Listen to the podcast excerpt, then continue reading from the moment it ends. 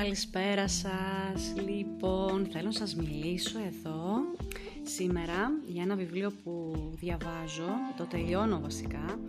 Είναι του Ρόμπερ Κιγιοσάκη, το «Πλούσιος μπαμπάς, φτωχός μπαμπάς», το οποίο έχει γίνει και best seller.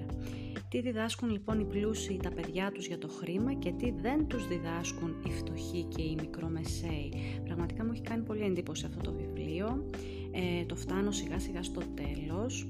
Μου έχει αλλάξει λίγο κάποια πράγματα έτσι στη σκέψη μου όσον αφορά την αντιμετώπιση που έχω απέναντι στο χρήμα και στα οικονομικά γενικώ της οικογένειας.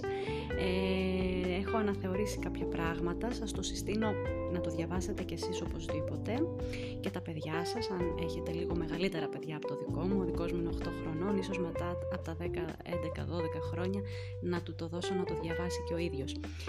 Ε, λοιπόν, ο Ρόμπερτ Κιγιοσάκη διδάσκει τους ανθρώπους πώς να γίνουν εκατομμυριούχοι, γι' αυτό και τον αποκαλούν δάσκαλο των εκατομμυριούχων.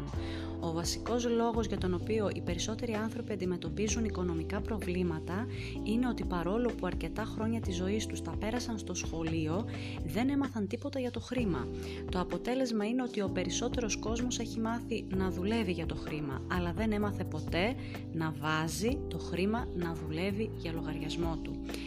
Οπότε είναι πραγματικά πάρα πάρα πάρα πολύ καλό, ενδιαφέρον βιβλίο.